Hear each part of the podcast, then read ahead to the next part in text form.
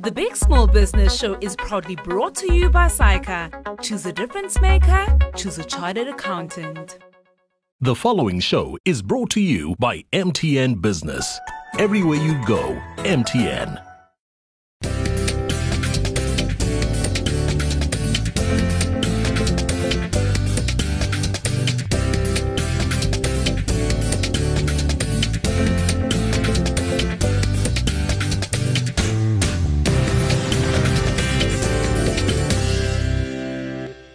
Welcome to the Big Small Business Show, the show for all our fantastic entrepreneurs out there. And many of you need funding.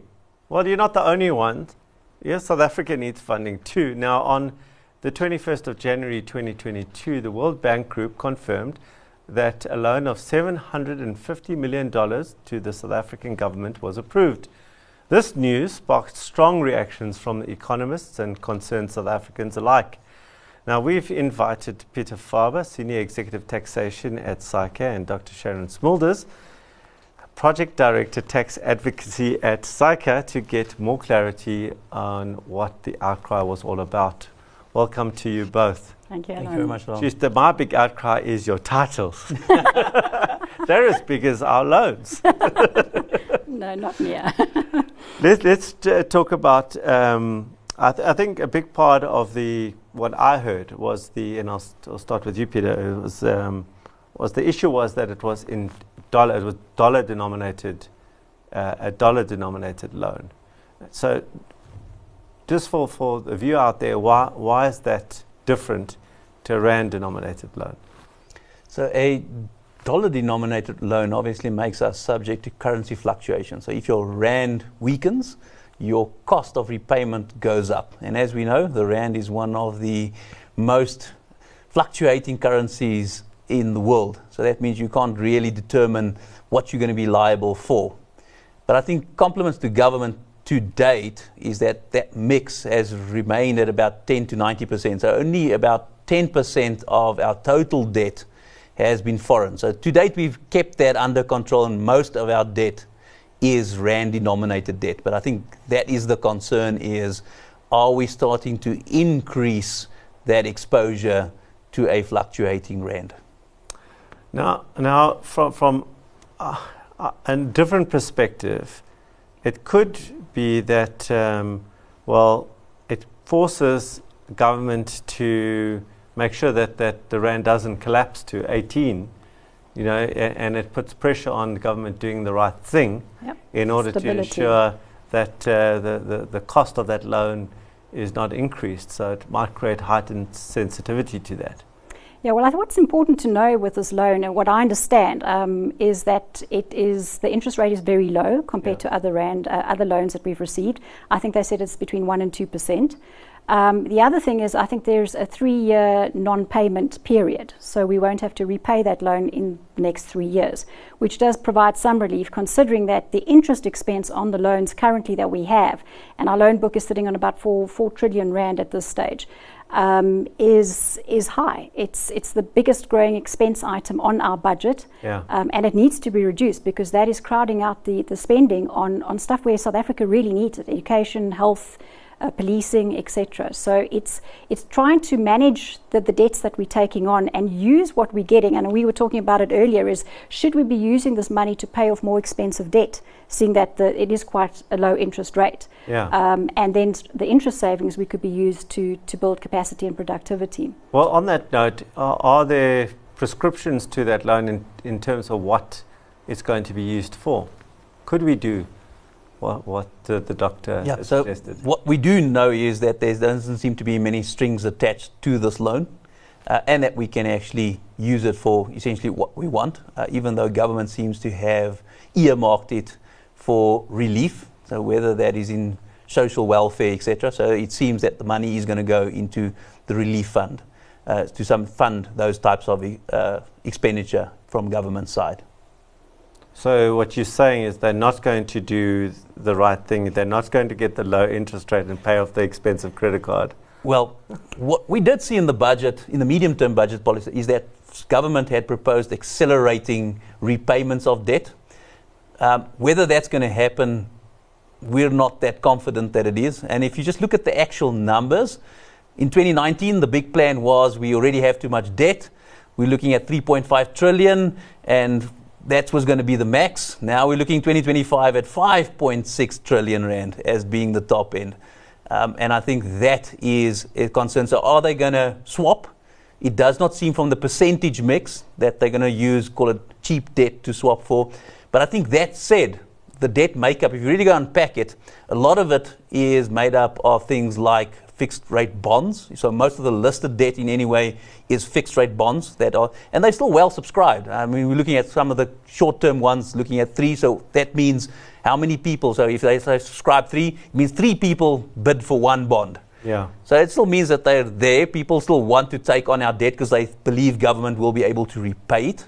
Um, and that that money is still good return so how have we been performing in terms of paying back our, our, our debt? Are we, are we good? Well, it seems to be on track. Um, but as you see, I mean, if we look at the, the medium-term budget policy statement, uh, the level of debt is set to rise. Yeah. Um, foreign debt was set, meant to decrease in the next two years, and then it goes up again.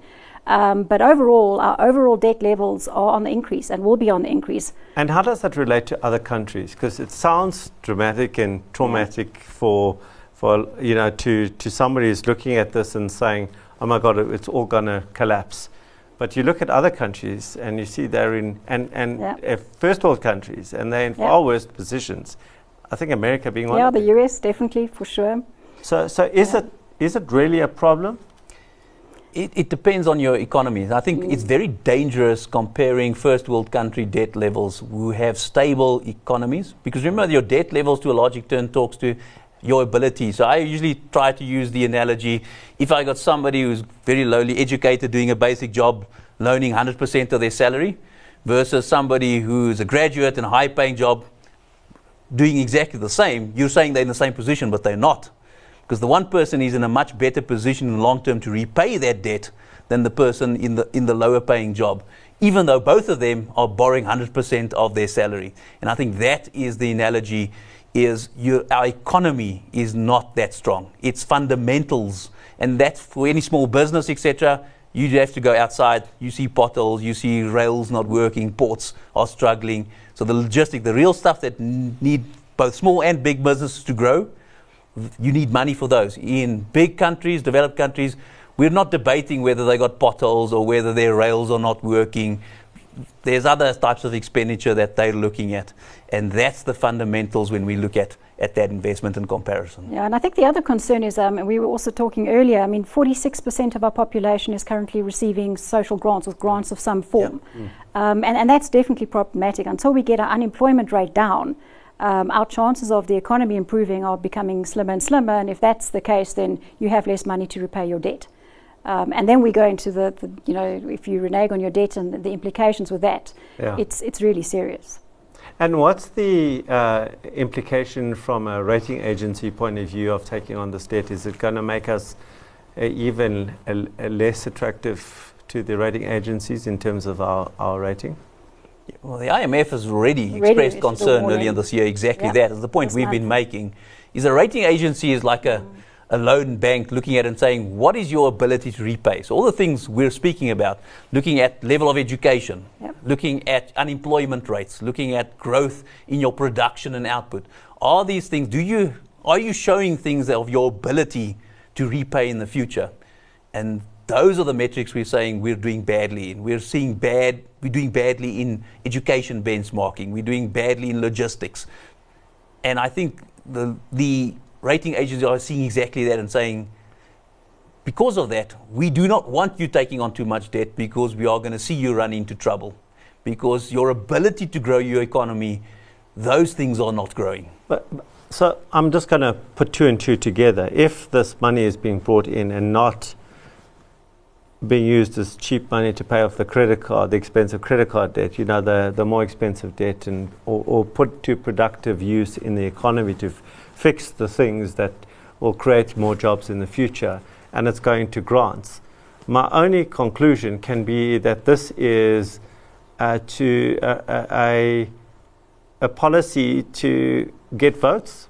Yep. I think it's to keep stability as well. I mean, if we looked at the July riots, um, it's it's for stability in the country, political stability, and yes, it's, it's a marketing tool as well to keep voters happy at this stage. Um, but the implications of, of us not supporting those people are huge. Um, the economy can't can't take that chance. Um, so I don't think the government has a choice. Um, they have to give something. I don't think it's going to be necessarily a basic income grant. Uh, it might just be a continuation of the current grants, social grants that we're giving now. So it's not going to be something that's fixed and formalized. Um, as we've heard, the, the president got various opinions on this from, from its, uh, its Economic Advisory Council. Um, they seem to be against it, uh, the formal basic income grant. We just don't have the money. And I don't think this will be sustainable to, to make this a permanent thing, but they might tweak it mm. um, and extend, like I said, the social grant perhaps to keep the peace at this stage. We've got two minutes left. Uh, you, you, you, brought up the rights, you know, the, the you know, you brought up the, rights and all the instability, which is the riots that that happened July last year, I think it was. It's seven, eight months uh, since then. Has has there been any ch- shift in direction since then, other than throwing more grants at the, the problem? Has there been has there been policy change? Have we seen policy change? Yeah. Ah no, well, my response is the answer is probably no. And yeah. I think we'll, the medium term budget speech, once again, we've seen a lot of promises from a new Minister of Finance. Yeah. Um, we'll see by the end of this month. But as I said, the targets and the plans keep on keep on moving, and I think that's the concern. I mean, if we look at the debt, why is it important? Um, you have certain people like the fiscal cliff study, etc., saying, well, if you've got three items, you've got salaries, you've got social wage, and you've got debt, if those three items take up 100% of your budget and we're nearly about there of your revenue, something's got to give. So what are you going to do? You can't take away the debt. So are you going to reduce your staff cost or are you going to do social grants? And either way, you're going to end up with the burning or you're going to have to borrow to pay those things and the other stuff. So if you've got no money left to buy pencils and vehicles for the police thereafter, where's that money coming? And there's some way something's got to give. And I think those are the hard choices we're going to have to make but I do think it is important to realize it's not the theory of saying, well, let's just take the 180 million social grants, put it into the economy, and over five years, they, all these people have jobs. Mm. But they're not going to stop eating for five years as yeah. well. They, yeah. they need to eat for five. So there needs to be a balance. But I think one is implementation. We've all seen that, whether it was the big business lobby groups, the unions. Implementation is where we're going wrong. It's not policy are we making sure that the potholes are fixed? That you, if I get to a office, there's a proper queue that's efficient. I get my license card issued. I don't have to go back three times or wait six months so the machine is replaced or not replaced and debated. Is things happening and are they being implemented and people held accountable to make sure the implementation? So let's start there and then we can decide whether we don't have enough money or not. I'm afraid uh, I have to implement an end to this uh, conversation. We've come to the end of our time. Uh, Pieter Faber, Sharon Smulders, thanks so much for being on the Big Small Business, business Show. Um, I asked you some, I could see you, there were certain questions we were asking that weren't uh, comfortable to answer, but I think, I think it's important to have these conversations. Yep. it does affect us as small business. Uh, the decisions, the policy decisions that our government make does affect us all. And uh, that's what we're here to talk about. We'll be right back after this.